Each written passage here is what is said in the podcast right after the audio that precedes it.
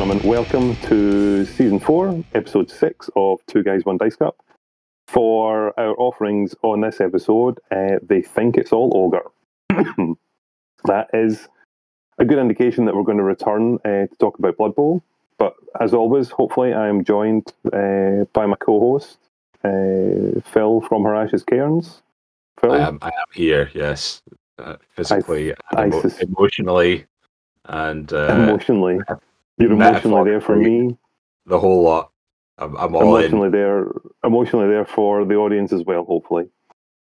So that's a worthy sacrifice for yourself. But so we have, looking back on the books, and realised that we haven't paid any attention to the Ogres for our rookie coaches. So I must say that we don't want to do you a disservice. We want to make sure that you've got the full plethora of Blood Bowl teams and knowledge that we can offer to you as rookie coaches. So when we get to the third section of this recording, we'll be talking about the Ogres and the ups and downs of them. And I must say, sadly, Phil, I was not super enthusiastic about the Ogres. I'll be interested to see what you've got with your tournament build, because the league build should be pretty similar, I think. Yes. I don't really know how we can mess up the league build, but I'm sure we'll discover that when we get to the third section. That is possible. I mean, it's possible to mess up.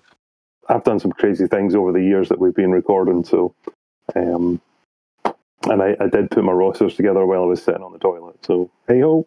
Nice. Can see what happens. But before we delve into that, we are going to talk about what's on the painting table. We'll have our guessing game of how much cash we've dropped on the hobby, or not, as sometimes is the case. And we'll do a deep dive into our gaming, because it's been busy. It's been a busy month. Yep, it has indeed. Do you want to do the painting first, or do you want me to? Well, my hobby side's been pretty weak actually this month.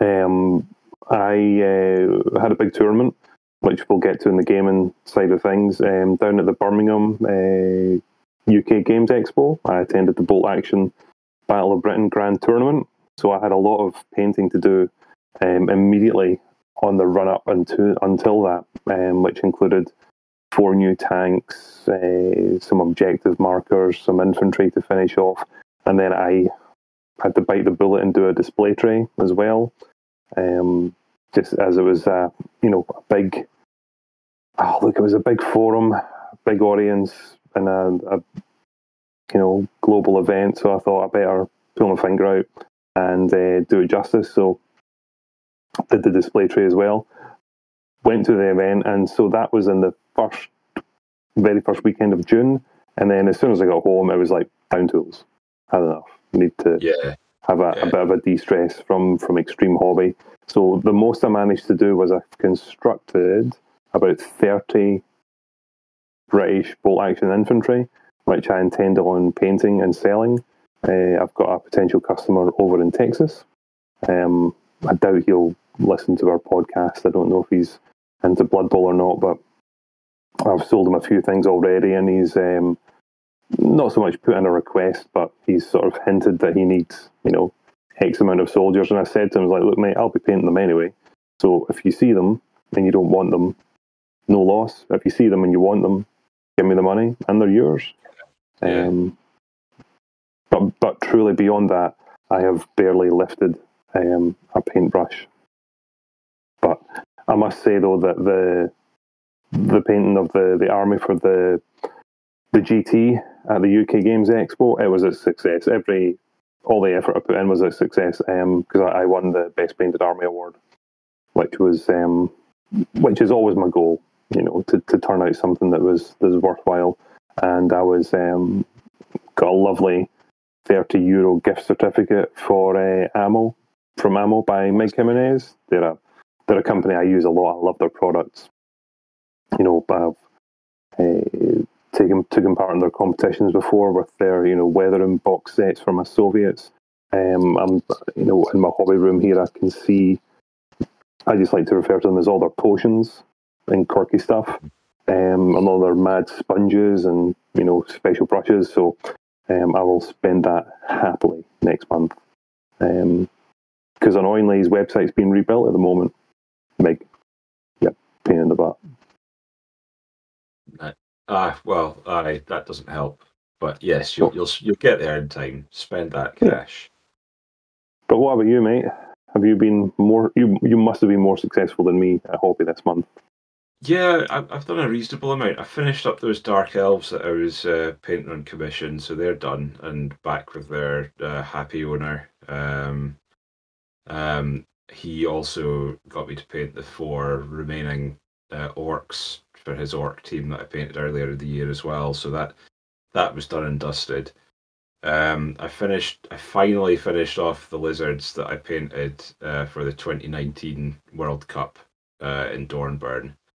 I kind of rush jobbed them in the run up to that because I was playing them and painting them at the same time.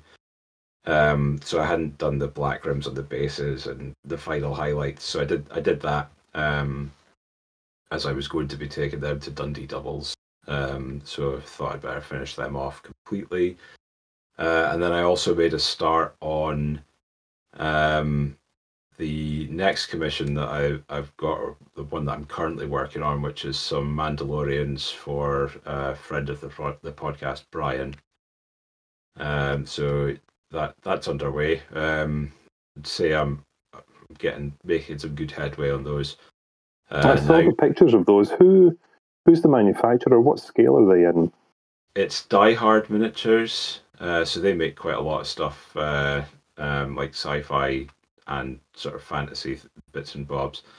It's all metal and it's 28 mil. So I'd say they're.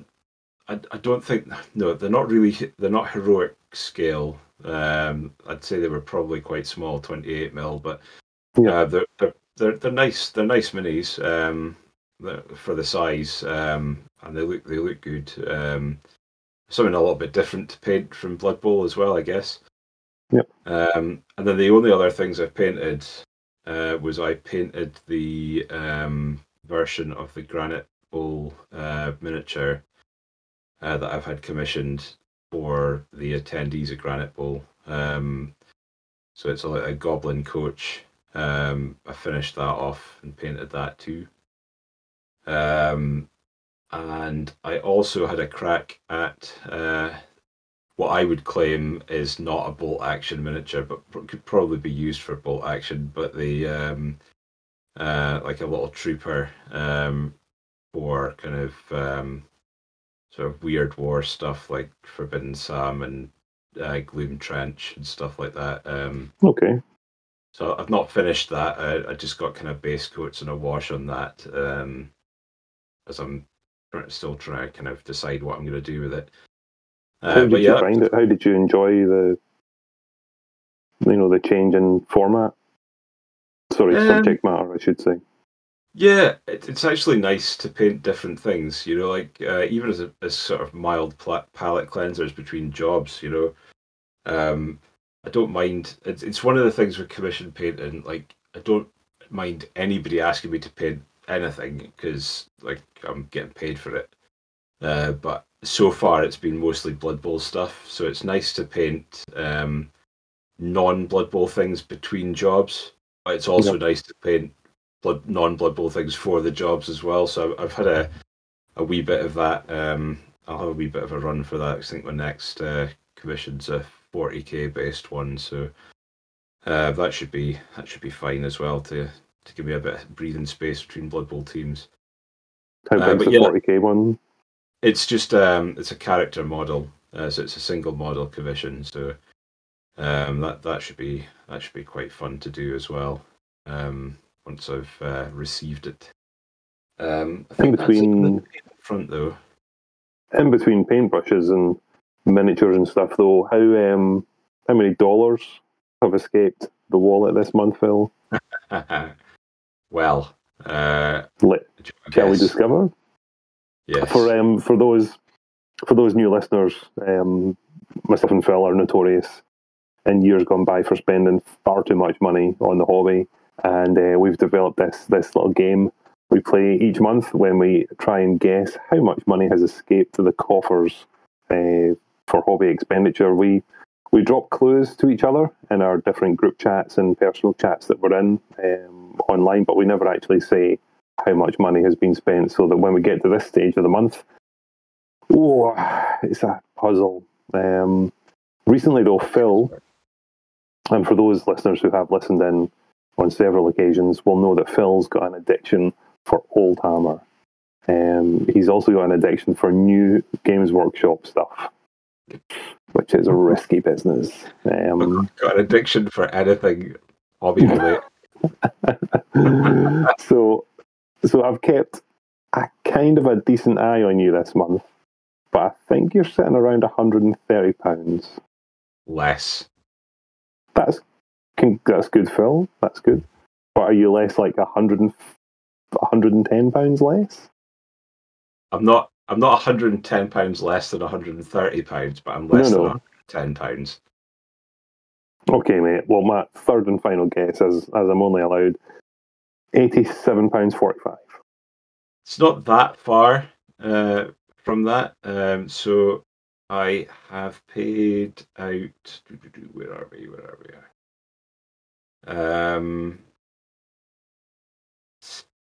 67.50. That's a pretty reasonable month.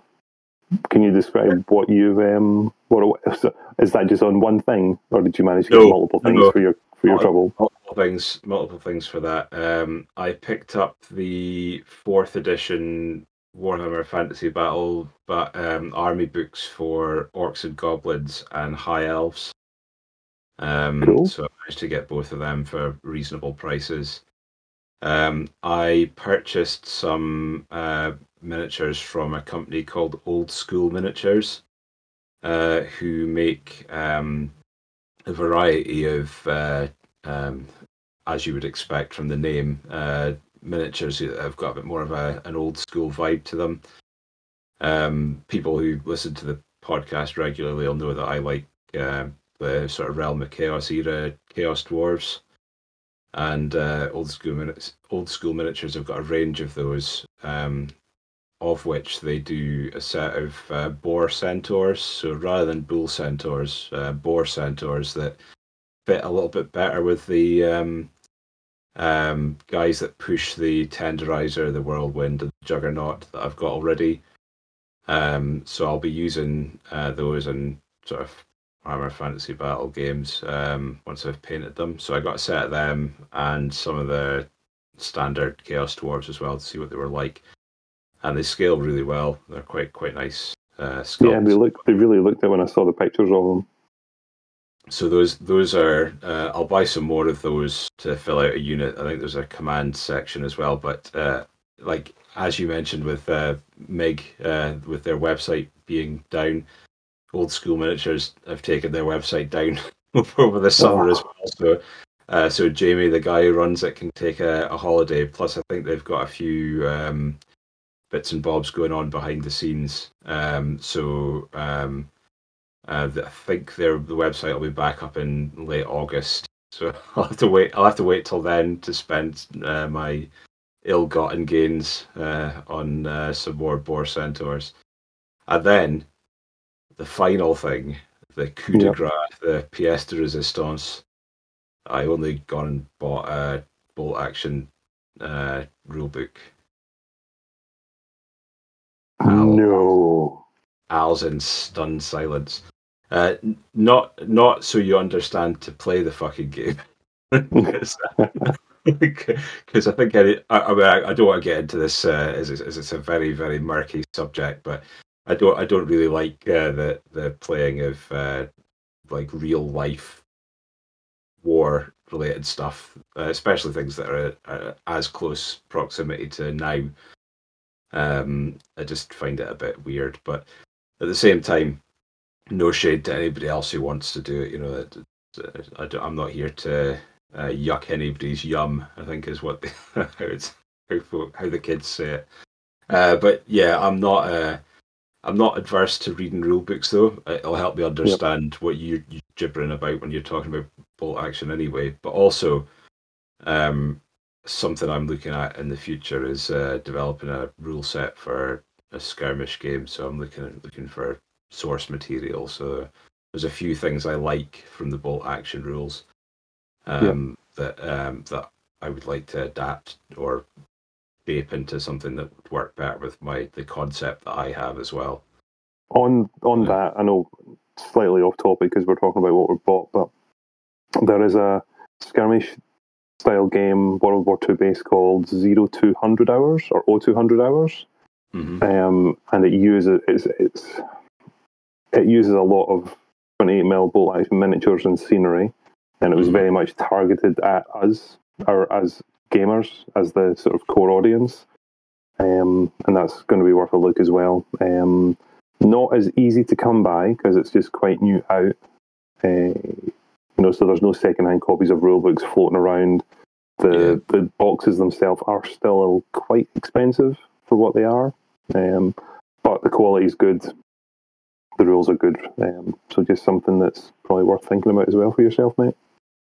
Yeah, I think when looking at these sorts of things, I'm drawing from quite a wide net in terms of the types of games that I'm looking at, and so I love like the tables, the D100 tables in Realm of Chaos, in the books that came out back in the sort of 80s, 90s.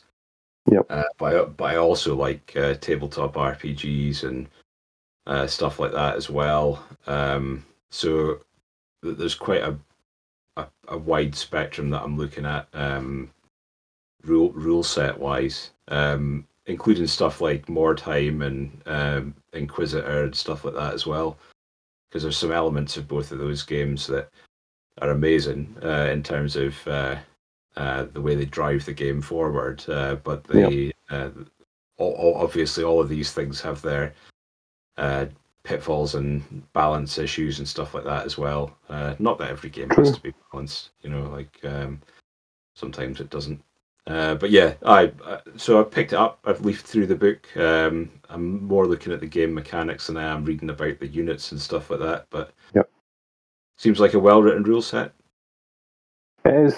I might say some more about bolt action sort of later on about the rule set and where we're at with it. After having been to such a big event and a big exposure to the game, I got a few things I might need to say. Maybe not on this podcast, maybe on other podcasts that I'm guesting on in the next, in the past month and coming month. Also good though. So how about your money side of things? I need to ask you something before you get involved. All right. We've got a ruling on Kickstarters. When does your Kickstarter count? Is it when money leaves the credit account? Okay, right. Yeah, because it might not fund, so in which case you haven't spent any money. So right. Well, I already know that I have backed the Kickstarter. It will fund, but the money will not leave my account this month. Yeah, let's not count that one then. Okay, so this doesn't count. Okay. But it will count next month. Ooh, exciting. Okay, so I reckon you have spent £76. No, I am quite considerably lower than that today. Oh, right. Okay, nice. £28. I will give you that on your second guess. Yes. Nice. Cool. Now, what'd you buy? Well, I was at the UK Games Expo and I managed to survive it purely because I was involved in a tournament and the timings were really tight. So I only had 20 minutes to run about the entire UK Games Expo to see anything.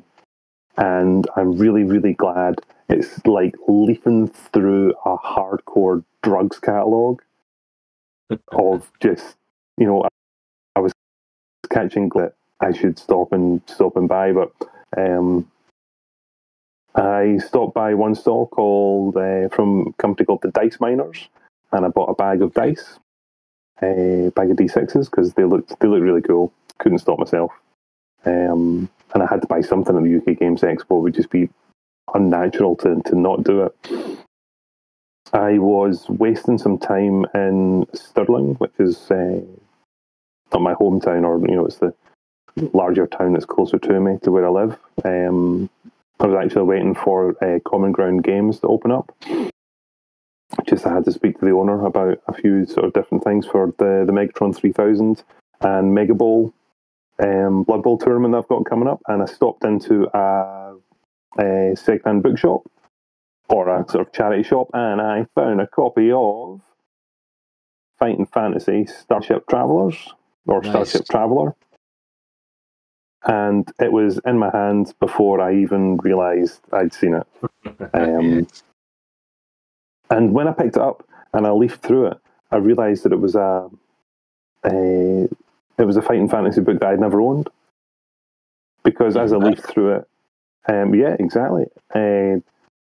realised that there was crew for your spaceship, and I saw the you've got a science team, engineering team, medical officer, security officer, you've got security guards and stuff like that. So I've never actually played through it, and if there's new listeners that are joining our broadcasts, myself and Phil did a couple of episodes based upon the Steve Jackson, Ian Livingstone Fighting Fantasy novels recently, so I'd highly recommend you go back and listen to them to get a flavour of what we're all about. But on top of that, though, there was just a few minor hobby resupplies. I needed a couple of new sort of tubs of pigments. I was going through quite a lot of the sort of Martian crust stuff with my Bolt Action army. So it wasn't terribly, exciting. I needed a new super glue, so it's all hobby expenditure, but nothing exciting, nothing to write home about, sadly. Yeah. Well, it sounds like you got some stuff you needed at least anyway, it is. As an added bonus. It is, but I've dropped lots of clues that next month will be a bumper month for cash money. Yeah. See, Kickstarters have got the opportunity to go one of two ways. One, you spend a modest amount. Two, you get caught up in the whole fucking thing in terms of getting Ultra Pledge, 71 billion, all miniatures, a load of shit you're never going to need. And I'm guessing you've probably fallen down that rabbit hole. I will just say that it's a board game Kickstarter, and the company involved is Galeforce Nine. Let's not say anything more. But Galeforce Nine are a credible company in the marketplace for what they produce. So I'm excited. Yeah, excited. That's pretty cool. We'll hear about that next month then. So gaming wise, whoa. busy. Who wants to go first? Well, I've probably done less than you. Okay. Well, I don't know. Actually, I've maybe done more than you in terms of I've got more casual gaming around what I've done, but you've got a bigger event. So let's do me first, because I think even though I've got a bigger event, I might not talk as long. Okay. But to start off, I have punched in a couple of my Snail Cup, Fumble, Blood Bowl games in the past month. For the month of May and for the month of June, I'm playing Dwarves, and did I talk about the game when I was up against Chaos Dwarves last month? Don't think I did. Don't think you did, no. No, I was playing a gentleman called Thomas, and I know him. Hails from Germany.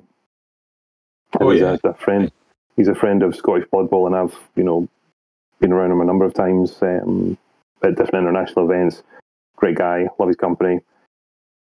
And my dwarfs went to town on his Chaos Dwarfs. Killed one of his Bull Centaurs. There was some other injuries that were getting picked up. It was quite a nasty, turned out quite a vicious game. And I was still stuck with this inability to score, and I also prevented him from scoring. So it was just another, classic dwarf 0-0 draw, which was a bit disappointing. But it was only in hindsight that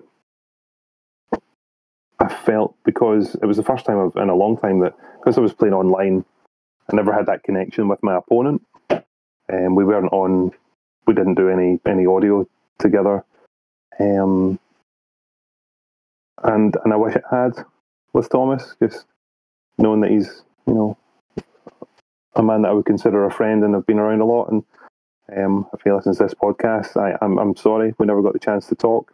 And I'm also sorry that was such a brutal game between our teams. You probably haven't seen the person since Eurobowl in 2018 or 19 or whenever it was. Was at the World Cup. World Cup, maybe even. Yeah, I can't remember whether he was at the World Cup or not. I'd like to think he was, but maybe he was. But that was that game. Next game I played was against another old Blood Bowl friend, Phil Truscott, and he had vampires. And myself and Phil, we go way back. He was on my European team in Portugal. What was that? 2017, 2018, 2017. 17. Yeah.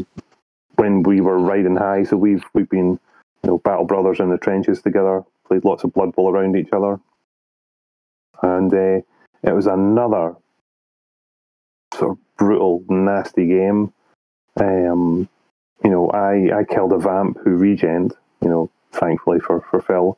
But then I did this crazy bunch of manoeuvres to get a sideline push on another vamp who then died, and I was actually taking quite a risk by focusing my attention there, because I left his ball carrier. I tagged his ball carrier, but my focus was to remove another vampire from play.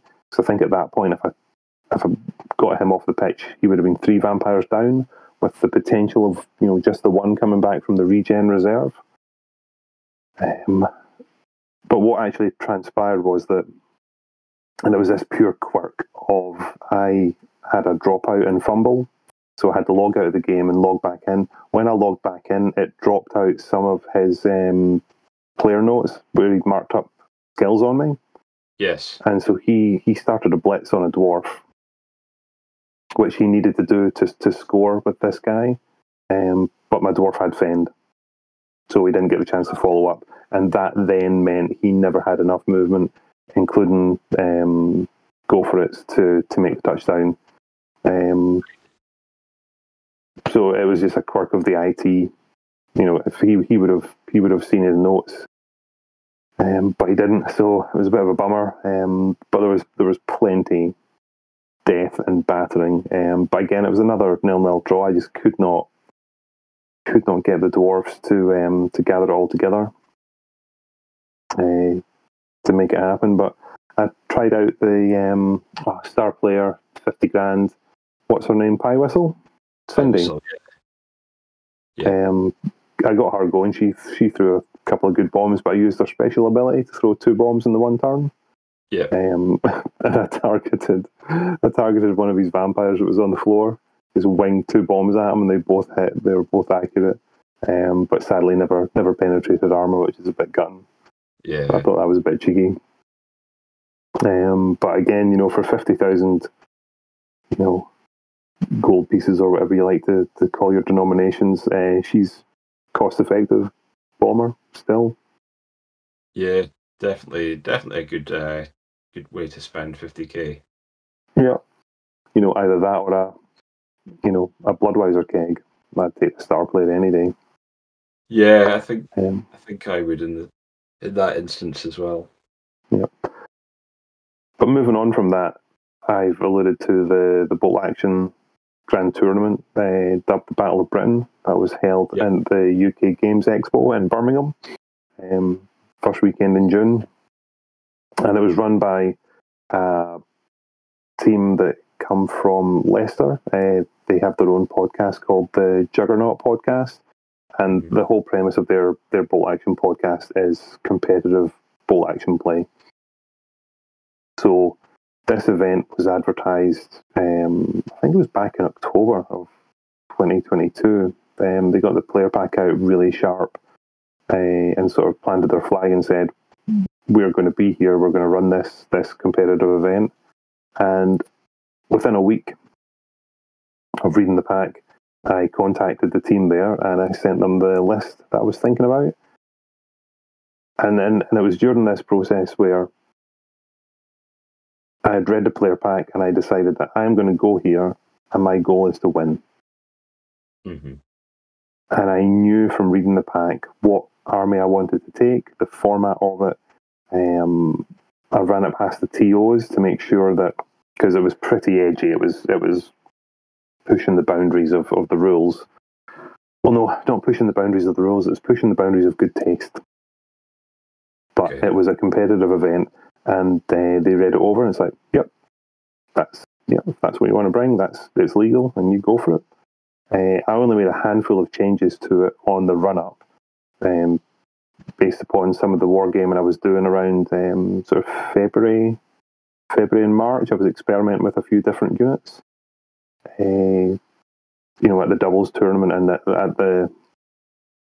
there was an event up in Aberdeen where I sort of took a friendly army to help the tournament organisers out, but I was using it as a test bed to experiment with a few different unit, not unit combinations, but combination of rules that I'd never tried to interact before. And it only made one change, and that was I changed an armoured car out for a tank called a Crusader A Anti-Aircraft Mark II, and it comes with a pair of twin light autocannons. Okay. And I just, as an addition to the other four tanks that I took, which was really crazy. Thank but we've spoken in the past.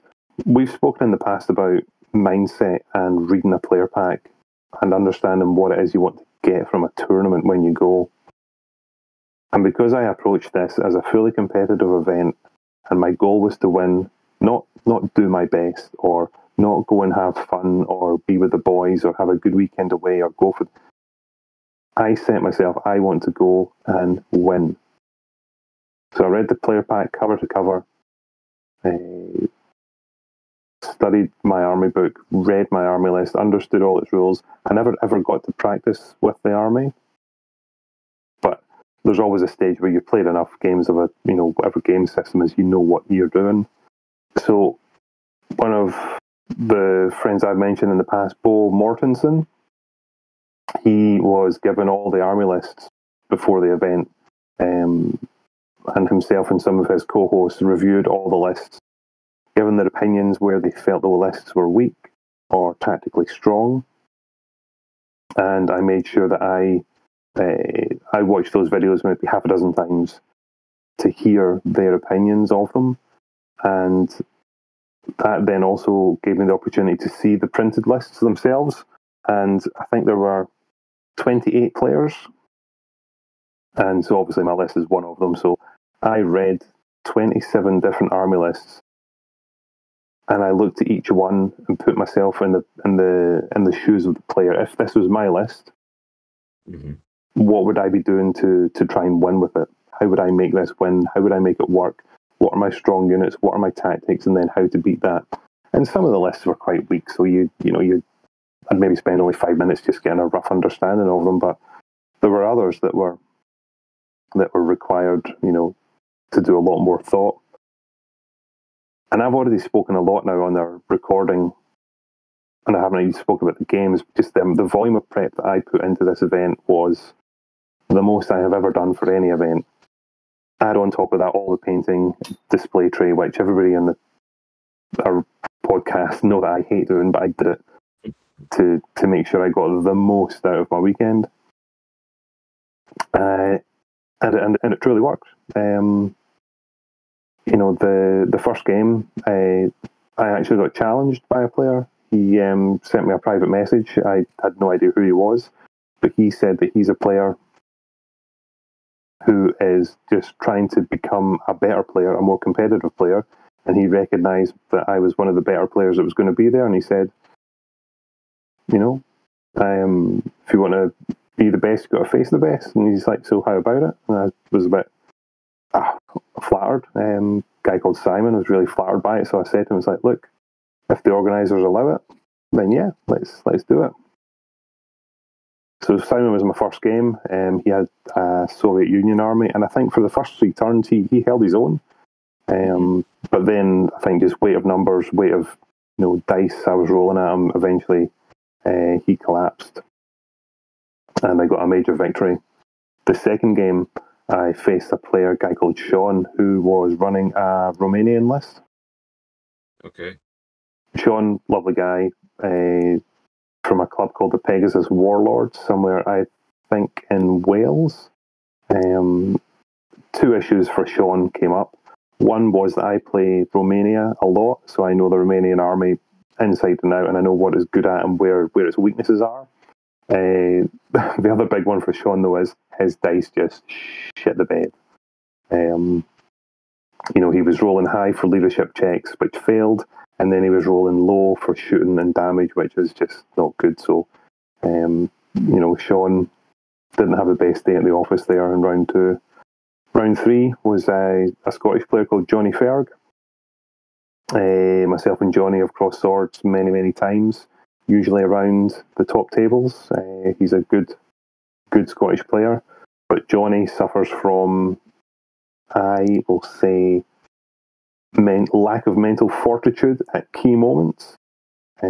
He gets inside his own head and can shit the bed sometimes. And Johnny had a few of those moments where he lost track of his own units and what they were doing, and he fell for quite a few of the tricks and traps that I laid out for him. And he became quite impatient a few times, and that was round three, and he knew we were at the top table at that point. Okay. For that stage of the tournament. So so after day one, I was on three major victories. Round four, I was up against a guy called Gary Morgan with a US Marine list, and Gary, old-time gamer, knows his trade, but I think he displayed too much caution, and I defeated him through too much patience, if that makes sense. You know, he set up an ambush, thinking I was going to come round the corner to launch an attack, but I just sat back and set an ambush as well, and we had a standoff. But what my standoff created was that I had two units on ambush, and it stopped five of his units coming around the corner. And if he's got five of his units tied up, then I've got more of my army that's affecting less of his army, and that's how that victory came about. I have to interject though. So round four, that was the top table at that point in the tournament. We had one of our fans, one of our listeners came to visit, and awesome. I took a selfie with him, but I never got his name because we were so time poor during the rounds that I couldn't give him any great amount of attention other than to say hello, thanks for listening. He was super complimentary. I have got the selfie, and we will post that on our Facebook page. But I'm really sorry I forgot your name. I think it was a guy called Mark, although I'm not 100% sure. Because a guy called Mark got in touch with me before, because he'd obviously been listening to our Fighting Fantasy podcast, and heard that you were going to the UK Games Expo, and he said he was going as well, playing God Tier or something like that. So yeah, I think it was him. But yeah, I really want to thank you, listener, for coming to visit me, and apologise for not being able to give you more time. But at that point, it was like a mission critical moment for my tournament, and I couldn't afford to sort of divert my mental faculties away from the game. But as I said, my patience outlasted Gary. So from those four games, I got what were classified as four major victories. Yep. And going into the top table, which was the top table for the event, I had done the maths, and my opponent would have to claim a major victory over me and wipe me out completely. So that would mean we would have been tied on tournament points, and by destroying units and a few other bonuses, that was the first tiebreaker, and that might have given him the win. Now I have to say that didn't let me think I could just take the piss on the top table. But I had a guy called Richard who I encountered.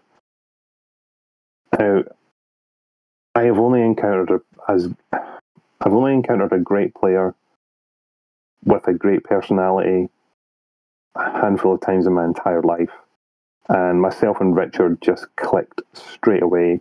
We were reading from the same page, even down to the point where in the deployment phase, he put a unit down, and then I just reached down out of sight to pick up a unit, and he said, "Oh mate, you're going for your medium machine gun team, aren't you?" I'm like, "Yep, I am, because that's the counter to what you've just done." He's like, "Yeah, that's what I would do too."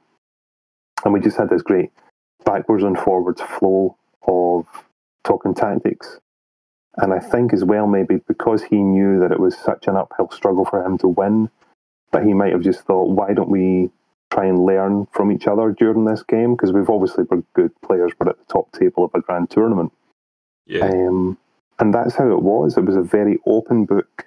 Sorry, our tactics were very open to each other, because there was no point trying to lay traps, because we could see all the traps. I had combinations of ambushes and firing to make some of his stuff move so that I could shoot it with other stuff, but he knew that. As soon as I put one thing on ambush, he's like, "Oh, you're doing that to trigger this, this, that." I'm like, yes, that's exactly what I'm going to try and do. And I had the same back at him when he ran a unit of the best infantry in the game, are Gurkha paratroopers for the British, and he ran them into a building in the middle of the table. And I'm like, so you're hoping to get the first order dice out of a particular turn so that you can run them in and gut my centre? The centre of my army was quite weak. And he's just like, yep, and you'll try and support it with that. I'm like, yep, well, that's why I've got this on ambush and this. He's like, yeah, I know, we're really edging each other. And going into the last turn, I was 6 victory points ahead. Uh-huh. And then it was a quirk of the mission. Every turn we rolled a dice and there was a little table that gave you bonus points for destroying particular types of unit, and whoever rolled the dice, it was small weapon teams would give you bonus points if they were destroyed this turn, and I had 2 of them which were quite exposed, and he had none. So he scooped up bonus points, and then he ended up beating me by 2 points, which was the minimum amount to get a minor victory. Right. So even though I lost on the top table, I still genuinely finished first by tournament points. And the TOs later on, either on a chat page or directly, they said to me, it's like, yeah, mate, we had to change the formulas on our Excel spreadsheet because we've never had anybody get into triple figures for the first tiebreaker before. So it's like, yeah, mate, thanks a lot for that. Because I was really cooking my gas at the tournament. All my prep really worked. So I finished first overall at the Battle of Britain Grand Tournament, and I won Best Painted at the same tournament. So I came away with some really cool prizes, really nice trophy, and from a really well-run event. And I am just monumentally happy that all the prep work that I've done and all the prep work I've spoken about, it paid off. It really paid off. Yeah, I think that's a testament to knowing how to play the rule pack. Yep. I think it's quite stark in games like Bolt Action. Blood Bowl, you can definitely do that to a degree. but not quite the same way, I guess, as sort of like things like Bolt Action, 40k, etc. Yeah. Where you've got a bit more to it than there is in Blood Bowl, where you can pinpoint your exact game style and how you're going to come up. Like you said, analyze what you're likely to come up against, and yep. and counter it with whatever you need to do. No, well done, man. And it did. Round 3, round 4, and round 5. Those lists I gave extra attention to because I knew they would be nearer the top end. So I was prepared a lot, and they were good lists run by really, really good players. Yeah, cool, good stuff. But I'm not alone in tournament play, mate. You have also been a busy boy. Yeah.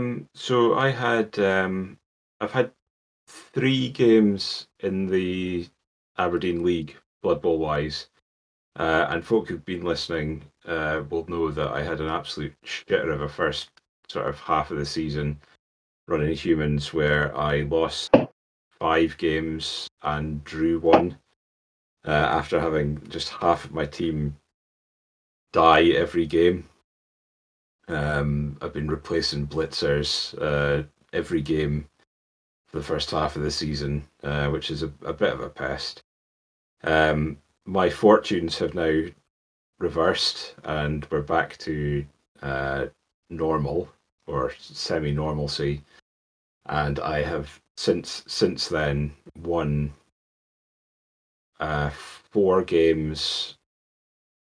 5 games, and drawn 2. So I've gone from a 0-1-5 record to a 5-3-5 record. My last 3 games will be 2-0 wins. 2-0 over Skaven, 2-0 over Imperial Nobility, and 2-0 over Norse. And the team started to develop now. So, because that was the problem I was having as well. Everybody else's teams were developing, whereas like the players that you want to develop on a human team, like your blitzers, just were dying every game. So anytime anybody got any points, they were shuffled of their mortal coil, and it was reset the clock. So that thankfully that's arrested now, and even if I lose the remaining 2 games I've got this season, I'm happy that I've managed to turn a team that was effectively broken beyond any use into something that's playable again. So that's fine. And testament to playing through adversity, something I always hammer home to folk, and it's hard, I know that, is you got to try and play through the adversity. It's character building. Yep. Just, so that's the league stuff out the way. Myself and Gordon, he's still not changed his fucking NAF name. Him and Hipster haven't changed their NAF names yet. But he will always be known as Huntley Loon now, as far as I'm concerned. So him and I were a team for Dundee Doubles, which is held in Dundee, obviously. Dundee in Scotland, just in case. Yeah, Dundee in Scotland, the original Dundee. I don't know if it's actually the original Dundee before some fucking Dundee rules lawyer comes out of the woodwork somewhere. Well, Dundee in Scotland. If it isn't the original Dundee, then get on our podcast page and tell us we're wrong. Yeah, give us some feedback. Tell us we're wrong. See if I care. See if we care. So yeah, it's it was a run by, you mentioned him earlier on, Phil Truscott. Bill 78 on NAF related stuff and Fumble. Yep. It was, I think there was 16 teams, maybe 15, 16 teams. Yep. And basically team format, you play another team and it's then switched. It works. It's like a mini UKTC. Myself and Gordon took, I took Lizards, Gordon took Undead. The rules pack was favourable towards a more competitive kind of slant rather than taking weird builds, which is good. You need a bit of that from time to time. Our first game up was against two locals who somewhat frustratingly aren't NAF registered. One slight bugbear I have about going to tournaments is if it allows non-NAF members, I end up playing one of them. I've paid for one less NAF game than I've actually signed up for. But I can't control that. I played a guy called Jason, who was lovely, really nice. He was running Chaos Dwarves. I don't know how long he's been playing for, but he made a pretty, in my opinion, a pretty big tactical error early on, by chucking his ball carrier fairly early up the pitch, and leaving a easy 2 dice blitz for me with a Saurus, which meant I recovered the ball on his drive, ran up the other end of the pitch, and scored. What was he using as a ball carrier? Hobgoblin? Hobgoblin, yeah. He didn't have block on either of the bull centaurs either. I think he had... I can't remember what was in the other one, but he had sure hands on one, I think. Either way, it didn't go well. The second half didn't go well for him either, and I won 2-0. His teammate suffered a little bit more at the hands of Gordon.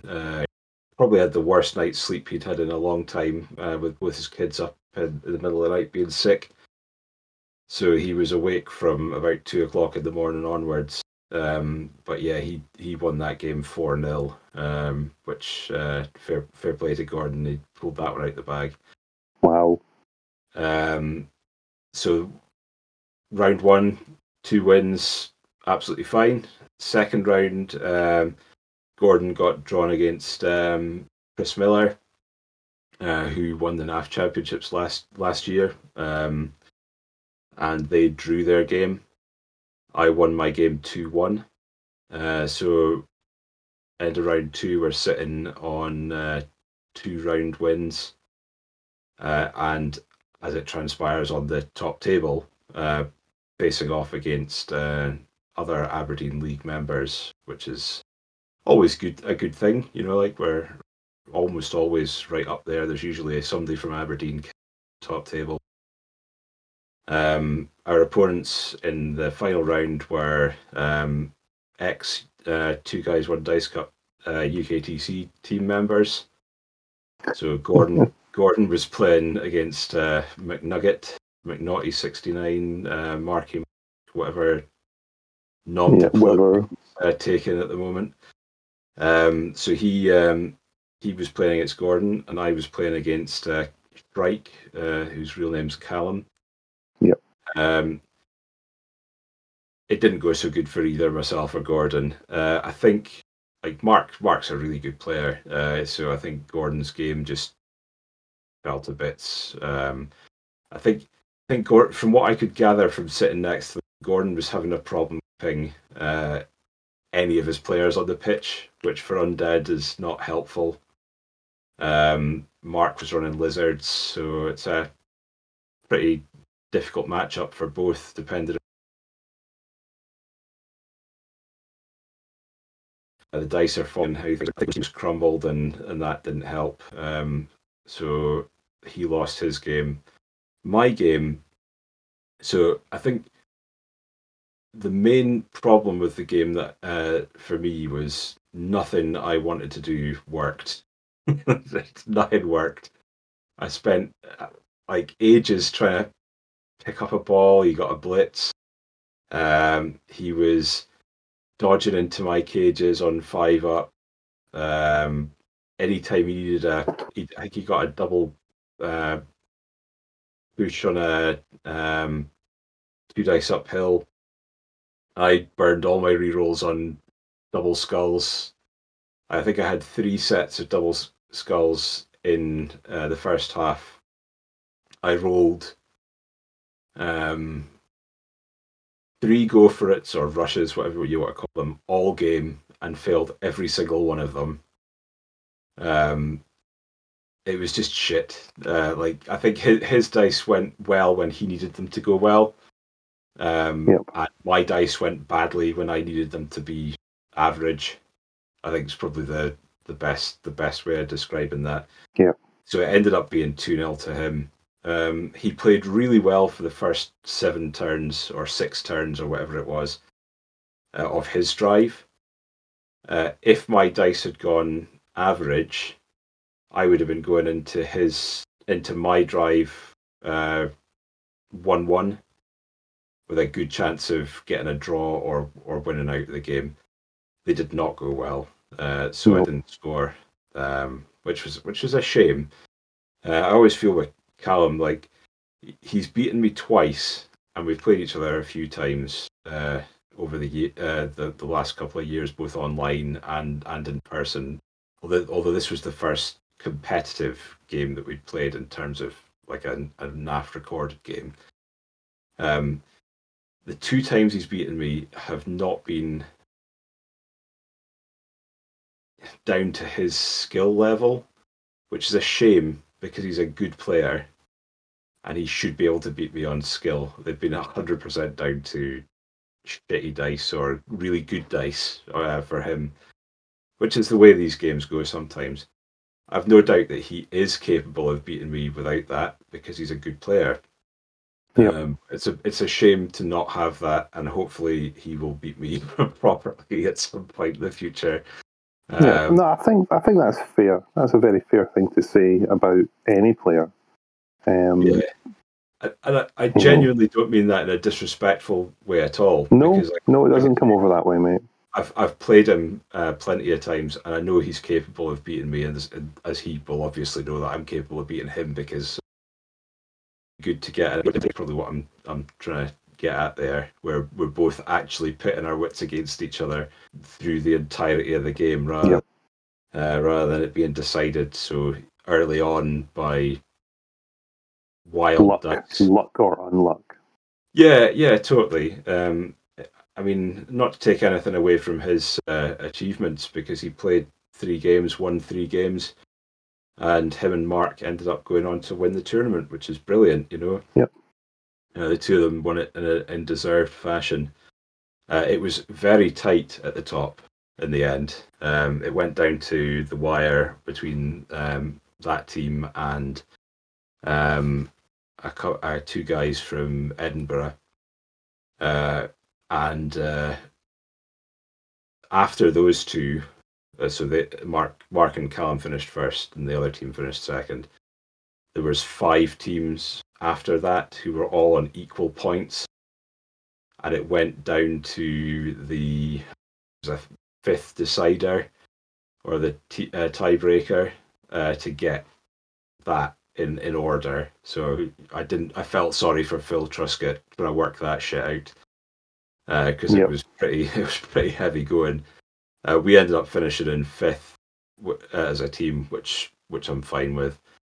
I think I finished in 10th or something like that out of the 30, which I'm okay with as well, going 201. It was a nice tournament. A bit of a weird one in that it's held at Highlander Games in Dundee. It's an odd shop because it's split over 3 units.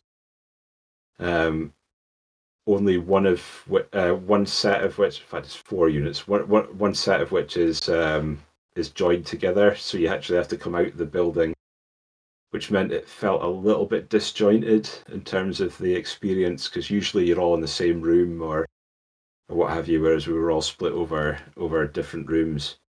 But Phil made it work. The venue were really good about it. They kept everything going, so it was a great experience as far as the tournament goes. Well run. and hats off to Phil for running a good tournament. Yeah.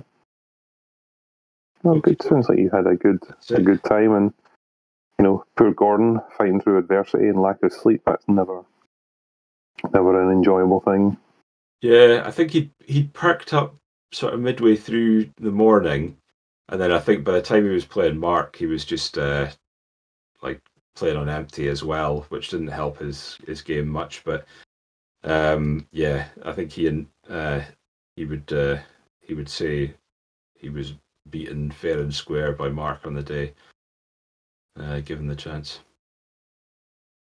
So with all our gaming chat being said and done, it's time for us to migrate on and have a quick, a good chat to our rookie coaches. Yes. And introduce them to the world of ogres. Now, it feels like it's been a little while since we spoke to our rookie coaches, so to give them a quick reminder, myself and Phil create two rosters each, and we never speak about them to each other until we present them to each other and to yourselves on our recordings. The first roster is a league roster for 1,000 TV, and we talk about the players and the positionals that we choose, what we hope to get out of the first sort of 5 games of our league, and how, you know, the ups and downs of this particular team in league play. The second roster that we create, we base upon whatever the current NAF Championship rules pack is. So at the moment we're running off the 2023 rules pack. And ogres are classified, is it tier 4? Or is it tier 3? Tier 3, yeah, they're tier 3. Tier 3. And the NAF Championship pack gives them 1150 team value to create a team. And the ogres get access to 0 to 1 star players, and they are allowed to take 5 primary skills and 2 secondary skills, or they can convert those 2 secondary skills into 2 other primary skills. But it's 7 skills in total that they're allowed to allocate. And as I said, myself and Phil, we create our rosters independently of each other, and we talk about them in the open. And you. I think the thing we always enjoy is you get our natural reactions to each other's roster. And then we talk through them so that the rookie coaches can get an understanding of how two experienced Blood Bowl players think, and how we go about roster creation and how we would play these rosters in the different formats. That does sum it up, Phil, doesn't it? That's what we do for our rookie coaches, yeah? Right. I think it's my turn to go through the roster. So... Okay. I'll go through that, and then we'll look at teams, the team compositions. Cool. So, you have access to 0 to 16 Noblar linemen. They are 15k, move 5, strength 1, agility 3+, passing 5+, armor value 5+. 6+? Sorry, my fucking eyesight. 6+. Yeah. Primary access is agility, secondary is general, and they come with dodge, right stuff, sidestep, stunty, and titchy. 0 to 1 ogre runt punters. They're 145k, move 5, strength 5, agility 4+, passing 4+. 10+ for 8 armor value. They have bonehead, kick, teammate, mighty blow +1, and thick skull. And they have access to passing and strength on primary, and agility and general on secondary. And then you have access to 0 to 5 ogre blockers. They come in at 140k, movement 5, strength 5, agility 4+, passing 5+, AV 10+, bonehead, mighty blow +1, thick skull through a teammate. And then they have primary access is strength, and secondary is agility, general, and passing. Rerolls are 70k, and they have the special rules, Badlands Brawl, Low Cost Lineman, and Old World Classic. And what Low Cost Lineman means is that in league play, the base cost of Knobbler lineman doesn't count towards your CTV when you're working out inducements. That's not applicable during tournaments, only for league play. Al, what is your roster for leagues? League roster. So, I have gone with 4 Ogre blockers. Okay. Then 1, 2, 3, 4, 5, 6. And then 8 Knobbler linemen. Yep. And 3 re-rolls. Okay. And I've left some treasury in the bank. How much money do you have left over? 60. Okay. And I've bought an apothecary as well. Oh, you got an apple. Okay. Yep, started with the apple.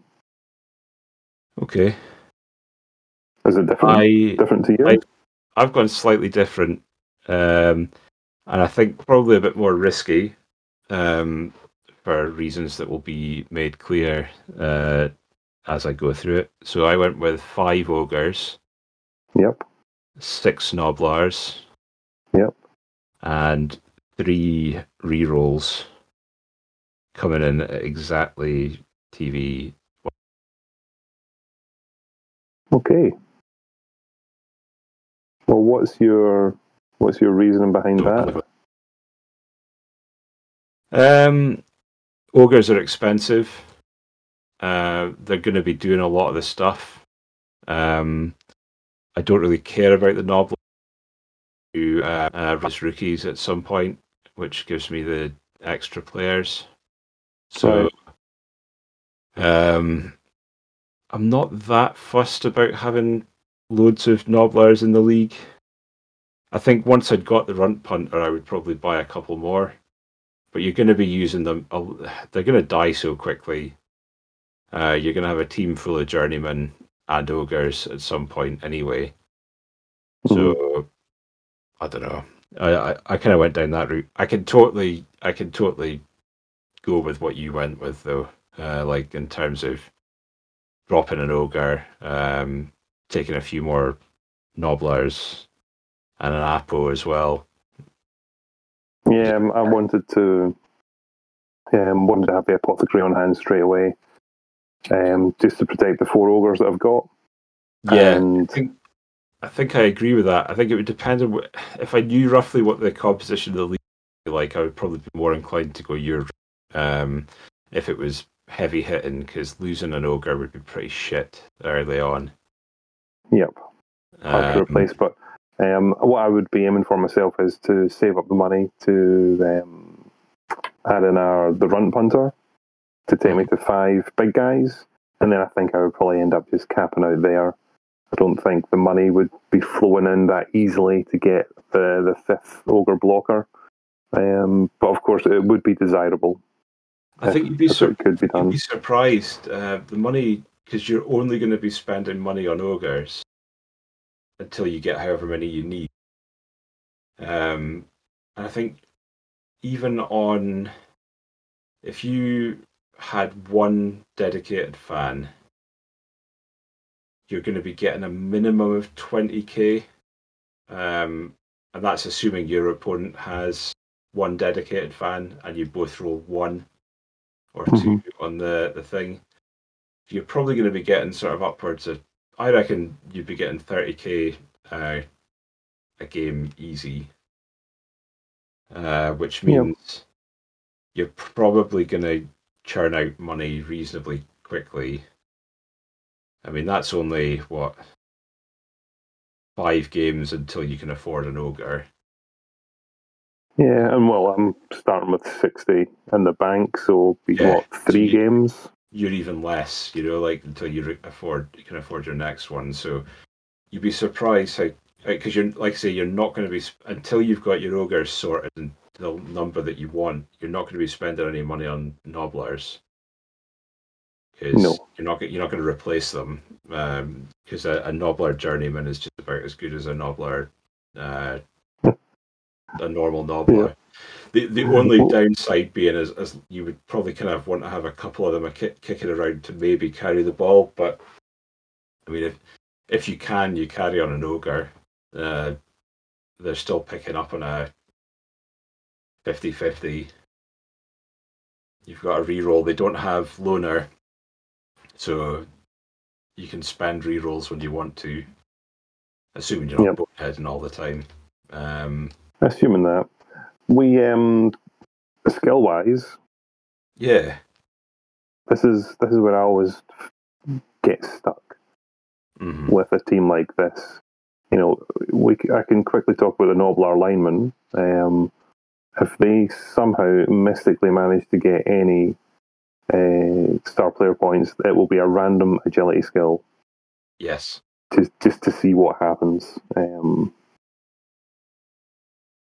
You know, heaven forbid you save up to get a set. It would be can you imagine seeing a Knobbler with a secondary skill? I mean, you're assuming that it's not going to die the next game. I would say if you're going to get the odd Knobbler that's going to get an MVP, you'll get the odd one that'll score a touchdown as well. I think you're probably going to be playing. I mean, you're going to be hoping most of your MVPs and casualties and stuff like that go on the ogres for progression anyway. So yeah, I think I would agree. Randoming agility skills is the best route. On that one, for sure. But then for the ogres themselves, you know, with strength as the primary access. I'd be tempted by at least two of my ogres to save up to get the secondary to get blocked. Yeah, I've done the same. Yep. Have two of them save up to get blocked, and then have the other two. Brawler is always a popular one, and then grab. I think for me, I like that skill. I like it when I saw it in the Black Orc team. Yeah, really sort of grabbed my attention. That sort of brawler grab combo to be able to manipulate where players are, especially if the ogre manages to put a player on the deck, grab them. You know, get them into a better position where all the Knobblers can just jump them and foul them off the board, off the pitch, which is pretty much what the Knobblers are there for. Yeah, I mean, I think it depends on a few things. Again, it would depend on the league I was playing in. I'd gone down the same route as you and taken lock on two of the ogres because I think you need a bit more reliability on blocking. Brawler is up there as well. I think in mine, when I've got five ogres, I'd be aiming to have the two of them with the two of the other ones with brawler, and then select Juggernaut because it gives me a little bit of like pressure on players who've got block in terms of moving them to more advantageous places as well. I think I would go quite heavy on guard as second skills because once you start portioning that out, it becomes more difficult to get three dice on the Knobblers. So it can work a bit more in your favour, keeping them a little bit less likely to explode. Well, it also increases your chance of putting three dice blocks on your opponents as well. Yes, of course. And then I think I would possibly try and give strong arm to one as well to make for better through a teammate or a little bit easier through a teammate. But I think that would be further down the line for me, and I'd be seeing how I was finding it without it. before I made that decision. Yep. The runt punter, when I got it, would get leader as its first skill for an extra reroll. Of course. And then probably that's maybe an oversight for me. I could have taken three blockers and one runt punter maybe. And then I would have got that fourth skill. Yeah, I think in your build, you would have get leader earlier. Yep.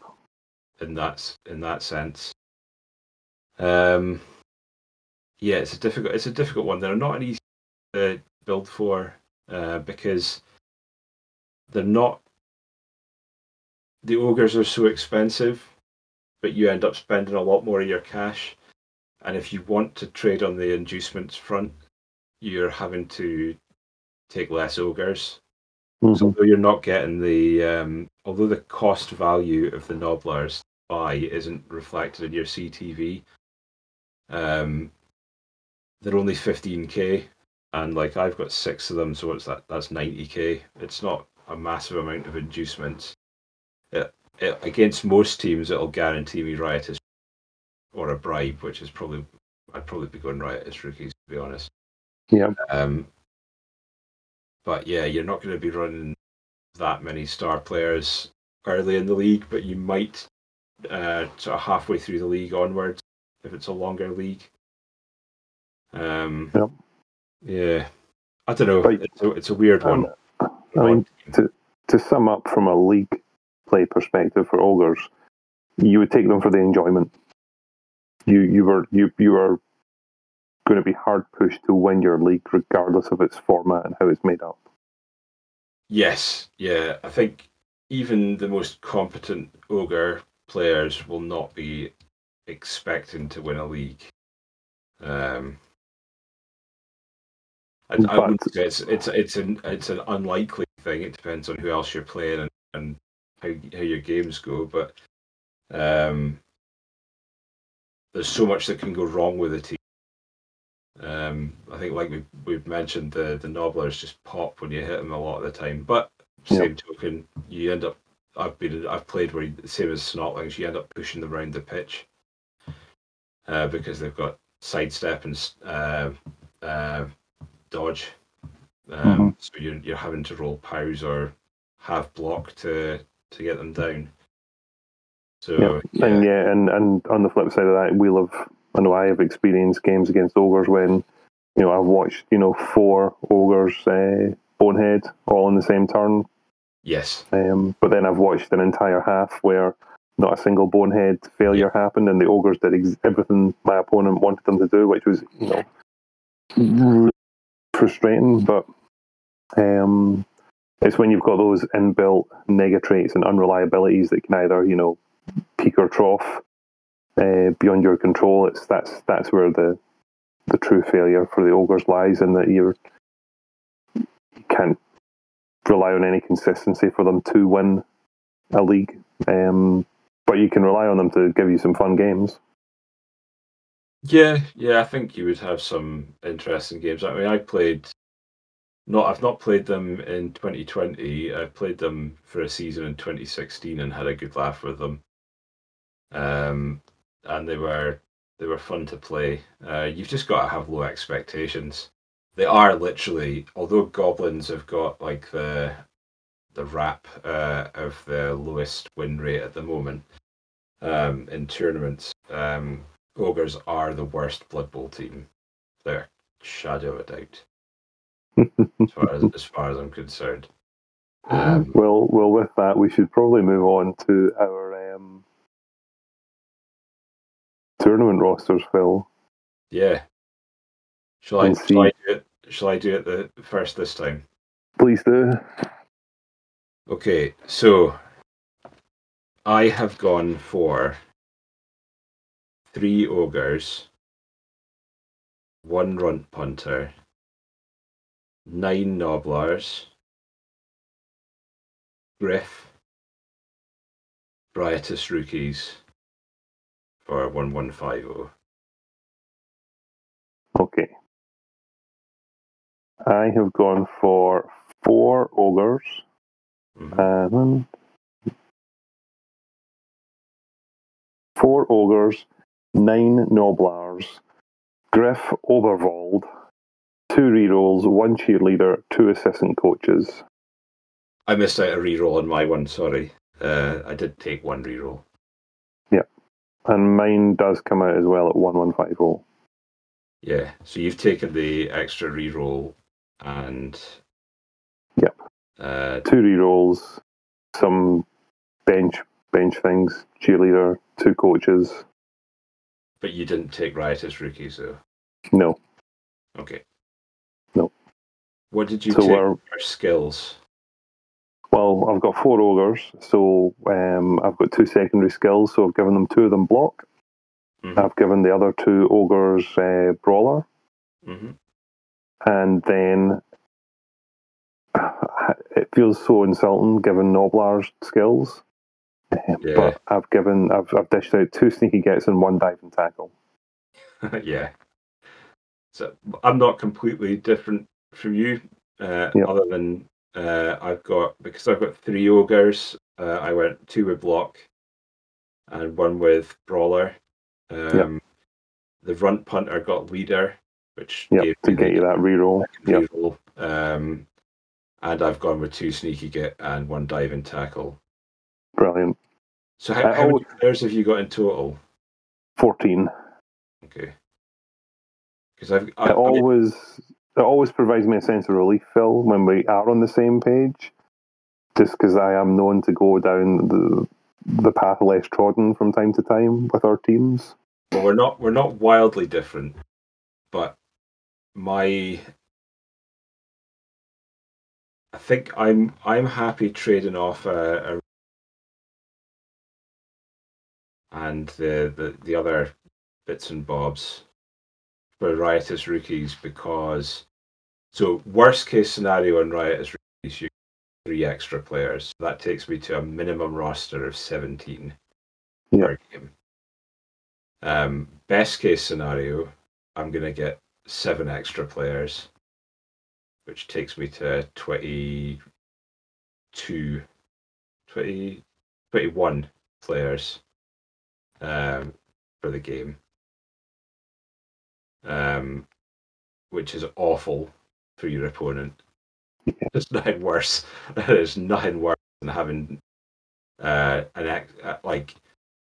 you clear out 5 of them in a drive, and the player's still got like another full team and a few extra players after that as well, and Griff. I've actually been on the receiving end of that. It was awful. I was that game I played against them. It was. I'm pretty sure it was the same build, although I'm not 100% sure. But the game I played against them was one of the ones you mentioned, where my opponent didn't roll a single bonehead on their drive, and just had Griff escorted by 4 ogres down the pitch for the full first half,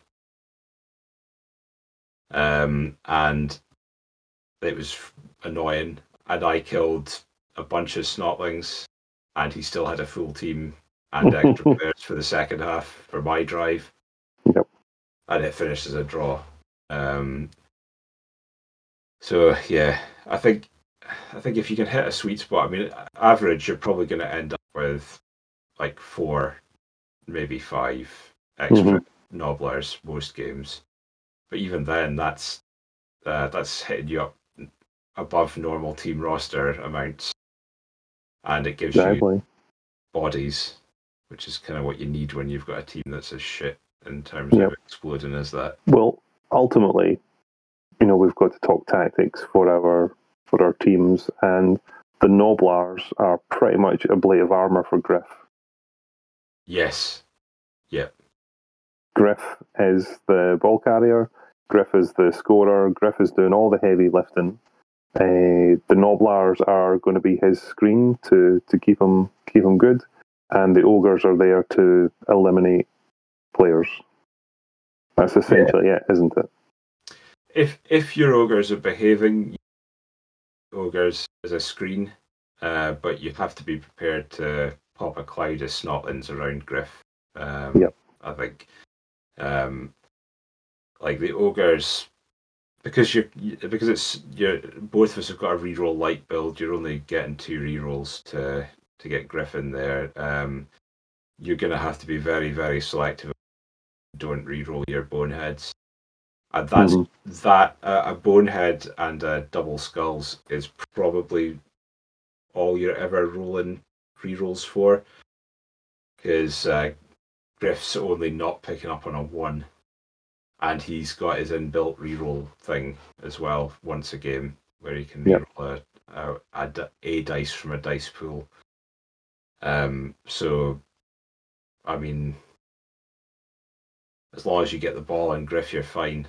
On defense, you're just trying to chew out as much of the opposition's team as possible. If you can knock people down with a finger and get an advantageous foul on the cards with a bunch of snotlings, that's great. You're probably blitzing with Griff if you can get a reliable hit. Yep. But then you're making sure that Griff pops back behind an ogre. You've got to protect him. Or a screen of snotlings. You should never let Griff be exposed. And I think as well, patience. Got to be patient. Because a game, you'll make the game come to you. And as you said, when you're on defence, what I've always sort of found with ogres is that, as you say, you're trying to chew the opponent out, but you're also trying to put pressure on them to score. Yes. Push them to score, so that you can get back on the offensive again. Because if your opponent wants to do the 8-turn grind, you've got your throw-mate chance at the end of it, and you've got, because Griff's got so much movement, you can set him up quite far back and reach your opponent. Reach the person you're intending to throw pretty easily. So you're picking up on a 2. You've got 3. You've got, movement 8. So you've got movement 7. Movement 7. So you've got 10 with his sprint, and you've got a built-in reroll for at least one of those failing with sure feet. So you can cover quite a bit of ground with Griff to get the ball to the intended target. And if you're playing in defense, you're probably having at least, I would say, if you're playing in defense, probably keeping both of those rerolls for a throw teammate at the end. You've got your 3 plus for your handoff, and then if you don't use it for that, you've got your it for the bonehead, or for the throw, or for the landing. Or if dodge pops at some point during the whatever you're doing, on your endless amount of 2 pluses you can do, or a go, you're probably keeping your 2 rerolls for that. And like with any stunty team on defense, you're getting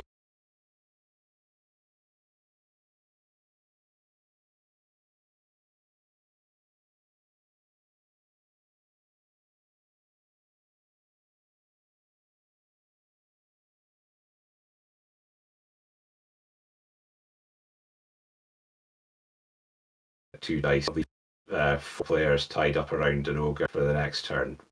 Fair play. I'm moving another ogre there, making it difficult for you. Yep. So, they're going to get a hit on a snotling most turns. You mentioned as well, don't leave Griff hanging. Griff's actually quite survivable. He's not got tackle. He's actually not too bad.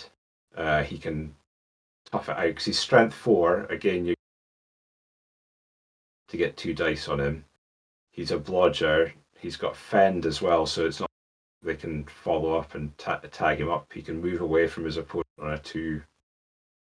I think ideally you don't want to get him hit, but sometimes it's quite nice to leave a cheeky option on to make them overcommit. And then you can. True, and that comes down to a tactical thing, but it's just sometimes it's a risk management thing. If you're on, you know, if you're on that defensive, there's no point exposing him to unwanted attention. You know, when it's your drive and you're on the offensive, he will become exposed at some point. And that's when his skills, as you said, block, fend, dodge, high armor, high strength, that's when he'll, you know, be holding the ball and just sort of fuck off. Yeah. And that's why he's so good, and that's why he's, you know, how many times has his cost been FAQ errated so far this season? I don't think his has. I think he's actually quite reasonably costed. He's classed as a megastar, which means very often tournaments will chuck an additional tax on the use of him in terms of skills. But he is a fucking megastar. He's brilliant. I would quite happily, if this particular tournament build said, "Oh, you needed to trade 3 primary skills for Griff," I would quite happily lose the 3 skills on the Snotlings to take him. Yeah. Or the Nobblers, rather. Yep. You know, like, you've still got 4 skilled ogres, 2 of whom have got block.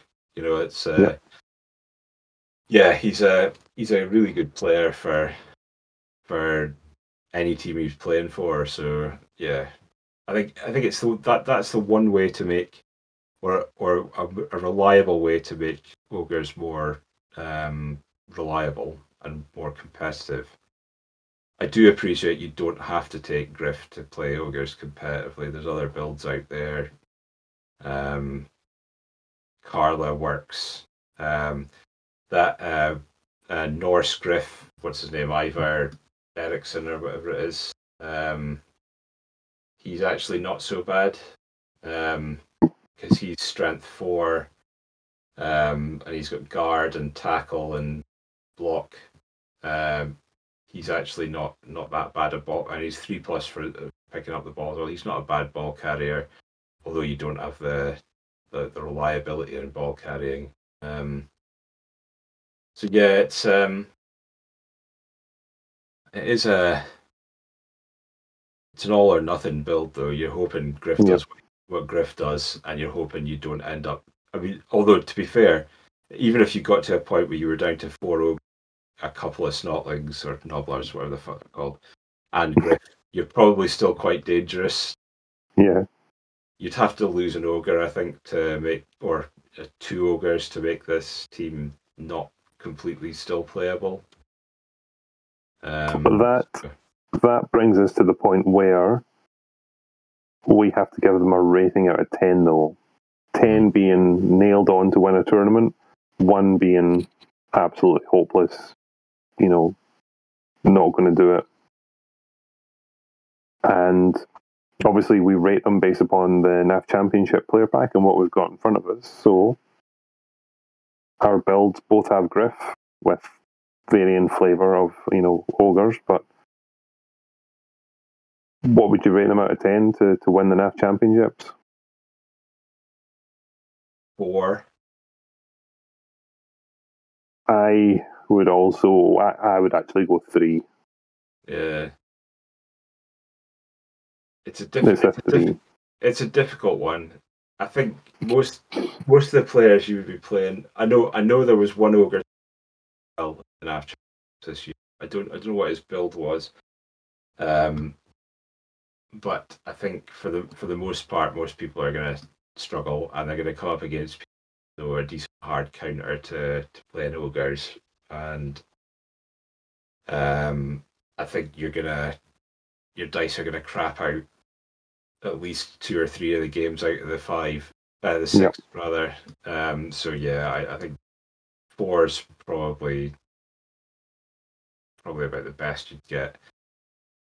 Yeah, on my side, I think I would give it a 3. I just think with the, as you said, at least 2 games as a minimum, your boneheads and stuff will just, the attrition will get you.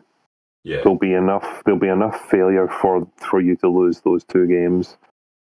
Your third game will probably just be average, and you'll either get a draw or a loss based upon your opponent's skill level.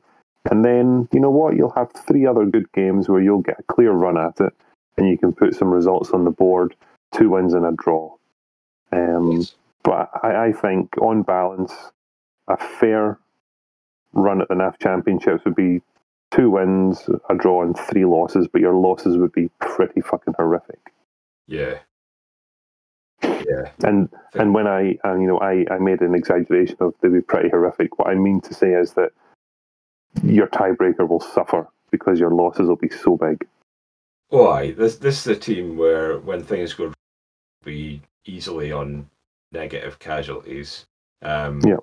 Funnily enough, they tend to be one of the teams that are likely to win most casualties because with having like 4 mighty blow pieces, and depending on the scoring of casualties, with their fouls count as well, you're likely to be churning out a lot of casualties as well. But that being in consideration, your tiebreaker, if it's net casualties involved, is not going to be so.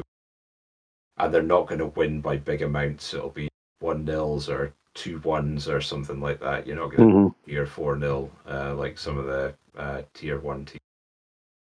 They're an odd team. That what I would say is,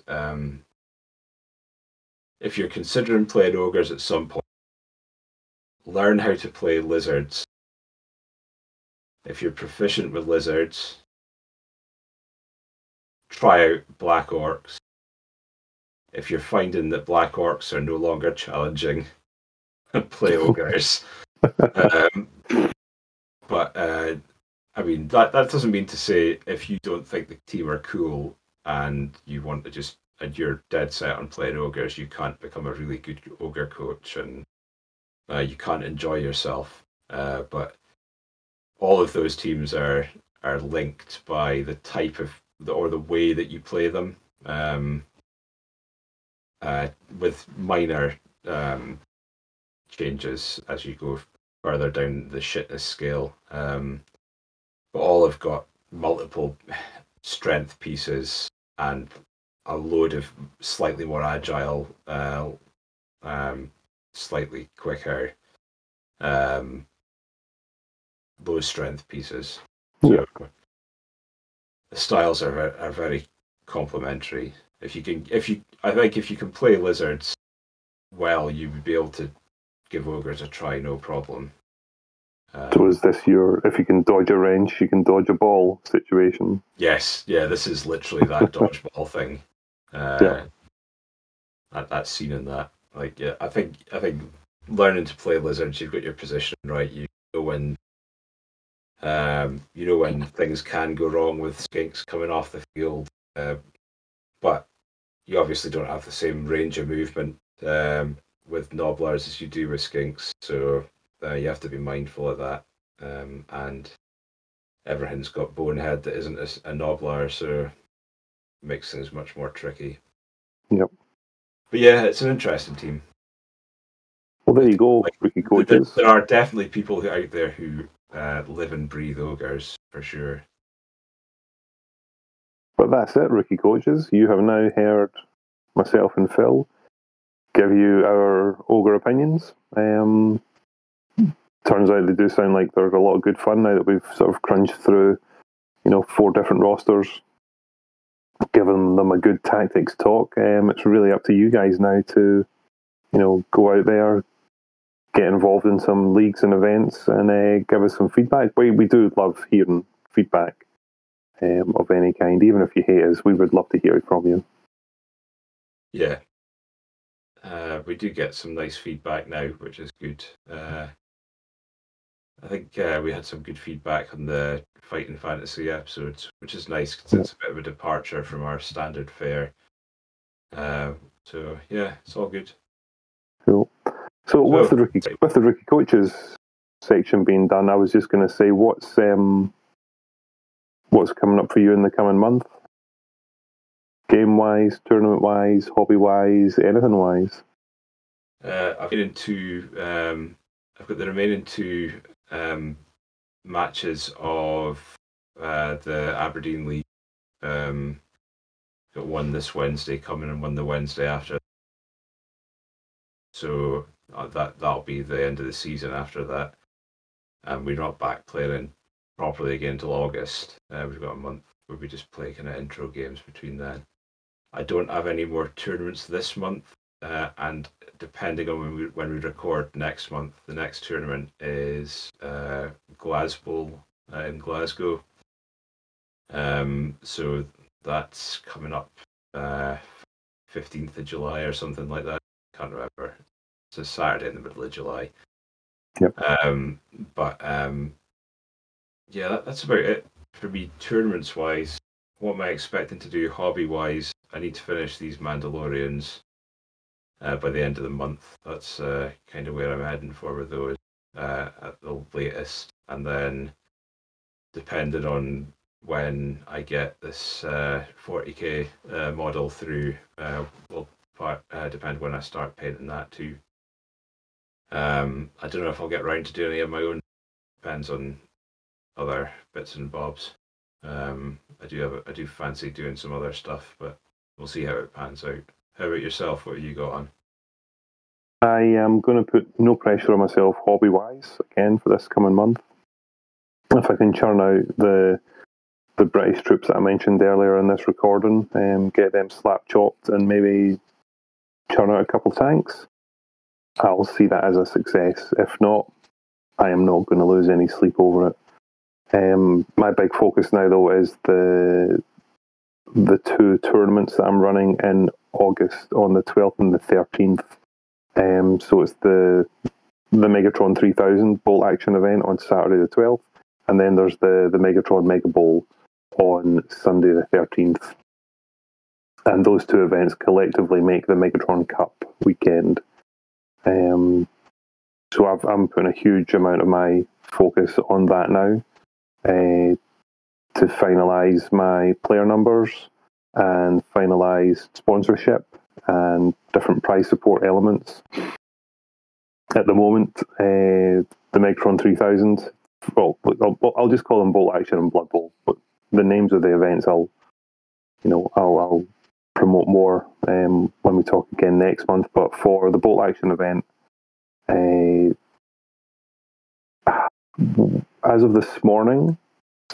as of 48 hours ago, I was on 44 players. As of this morning, I dropped down to 41 players. And then about an hour before we recorded podcasts, and I'm back up to 45 players. Nice. Which is just lunacy. Absolute lunacy. I even got one guy who was on holiday. I think he was actually over in Norway watching Scotland play Norway in the European Championship qualifier, and he got wind that tickets had become available, and he sent me a deposit, but no other information. So I had to message him. He's like, "Oh mate, I was in the pub, I was so smashed. I'll talk to you next week when I get back, but I'm coming," which was just brilliant. And it's just left me this. I haven't tracked how many players I've lost and gained, but truly, if every player that had signed up hadn't dropped out, and everybody else that had signed up afterwards, I could have been looking at a 65-player event. It's just insane. I am just in awe of the Bolt Action community, in that whenever there's dropouts and I sort of shake the saber or rattle the tree, then players just crop up and go, "Yep, I'll take a ticket." It's unreal, but at some point that well will run out. So. It's been really, really good, though. I'm really, really happy. But more so because I have to start spending all that money that I've accumulated from them now, to get the sort of final big chunks of prize support in. So refunds are going to stop pretty soon. But they all know that. It's all built into the player pack. From the Megatron Megabowl side of things, for Blood Bowl, we just cracked 30 players recently. So it was a bit of a slow burner, but I have to understand that this is the first running of the Blood Bowl side of the Mega Bowl, so it doesn't have any sort of grounding within the community. So the community have got to sort of have a look at it and get warmed up to the idea that there's this other event in early August. So, look, if we hold steady at 30 players, I'll be satisfied for its first year running. If we crack 40, then yep, I'll be ecstatic about that. But I know that I will be absolutely wiped out having TO'd a Bolt Action event and then the very next day TO a Blood Bowl event, but also having that layer of the crossover of players, because there are players that are playing on both days to compete for the Megatron Cup, and making sure their enthusiasm lasts throughout, because it's a 2-day event for them and they're playing 6 games over 2 days for 2 different game systems. So yeah, I'm really excited by it. I'm really happy. Be interested to see how it goes for you, because it is a tough weekend for a TO, I think. Yep. I think you'll probably. I think you'll hit near 40. I think the only thing that's kind of going against you now is the Kelpie Cup coming in a couple of weeks later, which might divert or dilute a little bit, which isn't helpful for either tournament. But yeah, it's. I'm sure there'll be some folk will be added on. Yep. And when you say that, it was never my intention to compete against the Kelpie Cup. I didn't want that to happen, which is why I've tried to make mine as early in August as I possibly could. But you know, I'm going on with my own vision of what I want to happen for my gaming weekend. And through a lot of Wargamers, there's a link between Blood Bowl and Bolt Action in terms of the players that play it. At least that's how I've found life.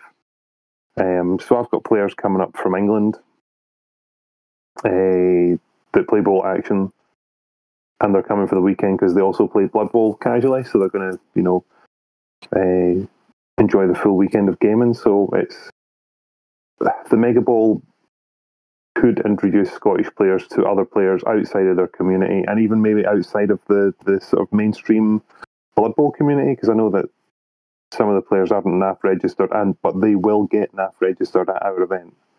Yes. That's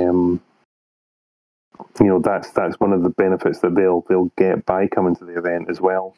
They'll get to meet a bigger Blood Bowl community that they might not necessarily be involved in or aware of. So there's pros and cons for both events, and the Megatron Cup weekend, I've got a 5-year vision for it, and this is year 2, and year 2 was add Blood Bowl and see if it can all work together. So year 1 for Bolt Action was just establish it, and it established with 26 players, or 28 players, I think it was. Year 2, as I've said, capacity of the venue is 46, and I'm hoping to get back up to that number, but we've never dipped below 40, for the past sort of couple of months. Yeah. And so this is year 1 for Blood Bowl, so 30 to 40 players for a good Blood Bowl event in Scotland is a good number. So that's... Oh, yeah, absolutely. I think the Scottish community has grown quite a lot in the past couple of years. So, yeah. I mean, it would have been that 20 would have been a good number for a Scottish tournament 3 or 4 years ago. 30 plus is easily achievable now, and like I say, I'm pretty sure you'll hit close to 40 on it come the end of the next month or so. Yeah, and it would be remiss of me not to mention Ant Party is doing a good bit of the heavy lifting over on the Blood Bowl side for this year, just as it's its first year, and I had to make myself realise that I can't do it all by myself. I need to have extra hands. So I've got a spare man, guy called James Higgins, who's going to help me on Saturday with Bolt Action, and then on the Sunday, I'll do Blood Bowl, and Ant is going to play. So he's doing a lot of the heavy work, but he gets the benefit of he can be a player on the day, because I know he wants to compete for the Megatron Cup as well, and he is a you know, a good bolt action player. He's a better Blood Bowl player than a bolt action player, so hopefully he can make up his points on the Sunday, any that he loses out on the Saturday. Yeah, that's good. I think you've got a good range of people, and like you said, getting people who aren't or haven't played in Scottish tournaments, playing in Scottish tournaments is great. You know, like people from outside of Scotland. I know Glasgow's got a couple of folk coming up from the Water Bowl League. Alex Wormall and Doug Lowe, I think, are both coming. So, like, if you can get some others who established people playing in tournaments, that's even better. You know, it gives us a bit more variety to who's playing, rather than the same old. Precisely, it gives variety for the Scottish community, but it also introduces other people to the Scottish Blood Bowl community and what it has to offer, and the quality. The quality of player that's on offer is, it's not like you would be travelling to a backwater, little town. There's tough, credible opponents. I mean, there's, previous NAF Championship winners here now. UK podium TC runner-ups. Yeah, UK TC podium folk that stood on the podium. Most touchdowns from the 2019 Dornbirn World Cup. That player lives in Scotland as well. There's, there are good opponents to be had up here. So yeah, that is one of the other goals of the Megatron Cup weekend. And then for my year 3, I'm hoping to attract international players to the bolt action side of things, and then con them into staying for Blood Bowl. So yeah, that's me for the next month, mate, and that's what I'll be talking about quite a lot in our next episode. And of course, next year now we've got our first Scottish Open on Blood Bowl. Yeah, I mean that was great work by Chris Rafferty to make that all happen over a number of years. Yeah, Chris is and the folk who's got helping out have done a significant amount of work getting Mulligan's kind of cemented in the Scottish calendar, but then also pushing it so that more people can bump it up over the requirement, which means it's a 2-day event next year in March. I can't remember the dates. Yep. But that'll be great, and hopefully we can encourage more English players to get off across the border and come and play, because like you said, we've got the pedigree. They can't sleep on Scottish Blood Bowl for much longer. No, not at all. I've got Granite Bowl as well in October, just in case I start to dip below. At present it's sold out and there's 5 or 6 people on the waiting list, but 28th of October, I'll be doing that about the next couple of months too, as I start. But that's a great example, Phil, of Granite Bowl in Aberdeen. It's an established event. Yes. Because I know when you put ticket sales up, they went at speed. Established event, and players, no one trusts the brand, so. It sold out within 2 weeks, and it was that was like the last 2 or 3 tickets after the first couple of days. Like there was very little. I was surprised. I know people have come up here and had a good tournament in the past and stuff like that. And I was expecting to hit about the 30 sort of mark because Aberdeen is a bit out of the way, but. Sell out so quickly was great, and massively appreciative of everybody who bought a ticket so far. I'm just a bit sad I can't extend the numbers out anymore. It was after about this time that Al and I realised that we were having issues with like weather all the way through the recording, so you may notice a couple of dropouts here and there. But yeah, we're pretty much at the end of the episode, so yeah, that's around it for this time. We'll catch you on the next episode in about a month's time. All right, cheers folks.